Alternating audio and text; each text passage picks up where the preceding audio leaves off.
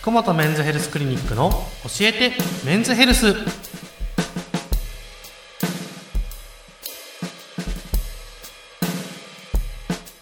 今夜も福本和彦先生とともにお送りいたします。先生よろしくお願いします。お願いします。はい。先週ですね、はい。非常に増えている前立腺がんのことについてお聞きいたしました。はい。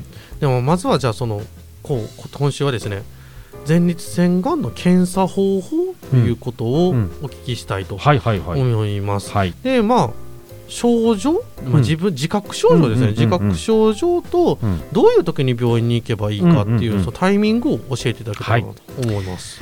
まず前立腺がんっていうのはもう初期症状とか症状はほとんどないんですね。ないんですね。ないんです。うん、で症状が出るという時にはすでに進行している場合が多いですでその進行していた時に出る症状というのは、はい。おしっこが出にくいとかはい。血尿が出るとかはい。おしっこする時に痛みが出るとか、まあ、そういうようなことがあります。でまたこれね前立腺がんって転移する進行するとはい。骨に転移を起こします。ということで転移した部位の痛みというのが出てきます。腰とかですね。そういうところに結構転移するので痛みが出るということです転移したらまた別のがんになりますよね。骨に移ったもうこれは前立腺がんの骨転移というものになりますので、はい。まあ、そちらもそちらで治療するということになります。じゃあそうこれでも痛み自覚症状がほぼないという、うんうん。早期発見ってどうしたらいいんですか？そうですね。今この前立腺がんの患者さんが増えている原因にもなるんですが、はい。これ前立腺がんっていうのは検査がすごくしっかりしてます。はい。これ PSA 検査というものがあります。はい、これ血液検査なんですね、うんうん血液検査をすれば、うん。この PSA というものを測ればうん。うん前立腺がんが分かるということなんおですよ。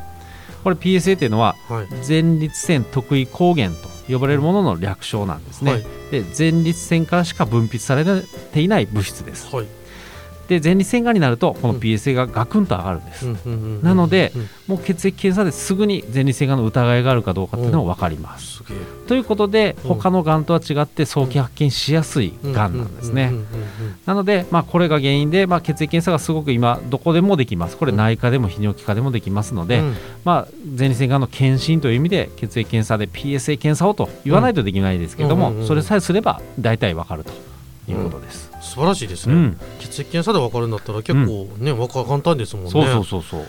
うん。ではこの PSA が高い人は前立腺がんということに判断されてそれで大丈夫。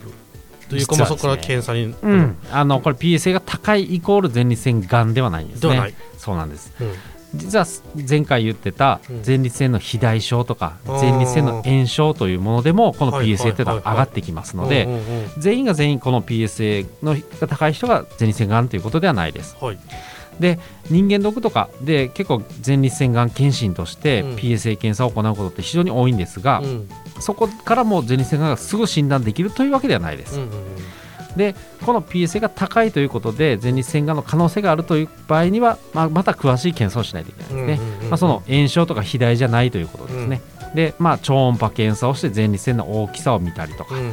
あとは直腸診といって、うん。お尻の肛門から指入れると前立腺で触れるんですね。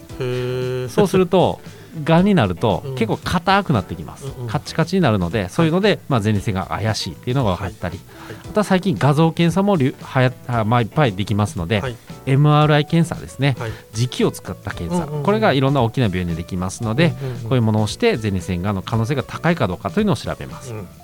でそこでやっぱりこれは前立腺がんの可能性が高いというふうに診断された場合は、うん今度は入院しての生検という検査をします。これは前立腺に直接針を刺してそこにがん細胞があるかないかということをチェックします。それで実際に前立腺がんということが分かるということですね。でそこでももしそこで前立腺のがん細胞がいないとなれば、うん。やっぱりこれあなたは前立腺の炎症とかうん。肥大症でしたということになります。まあ、そこまでするともうやっと分かるということですが、うん。もう結構どこでも気軽にできる検査ですので、うんまあ、患者さんもあのささっとできるかなと思います。うんうんうんでもし前立腺がんと診断された場合は、うん。そこからじゃあさっき言った骨に転移しているとか、うん。していないかの検査というのがありますので、うんうんうん。まあ、CT の検査などを行って、まあ、全身の状態を調べるとうん。いうことになります。なるほどもう患者数が増えている前立腺がんですからね、うんうんうん。まあ気になった場合自分って大丈夫かなってちょっと気になった場合は、もうどうしたらいいですか？そうですね。もう先ほど言ったように血液検査ですぐ分かります可能性が高いかどうかっていうのがですね、なので、えー、ともうすぐかかりつけのお医者さんがいれば、うん。そこでやってもらうっていうのが大事かなと、うんうんでもちろん人間ドックでもやってますので、うん必ずえ PSA 検査というのを追加項目でやっていただければと思います。うんうんうんうん。であとこの前立腺がんっていうのは50歳以上の方に多く発症しますので、うん。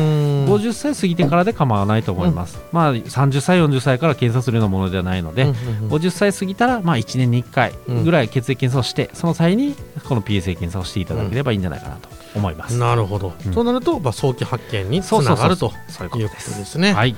ありがとうございます。はい。では次のテーマは前立腺がんの治療についてです。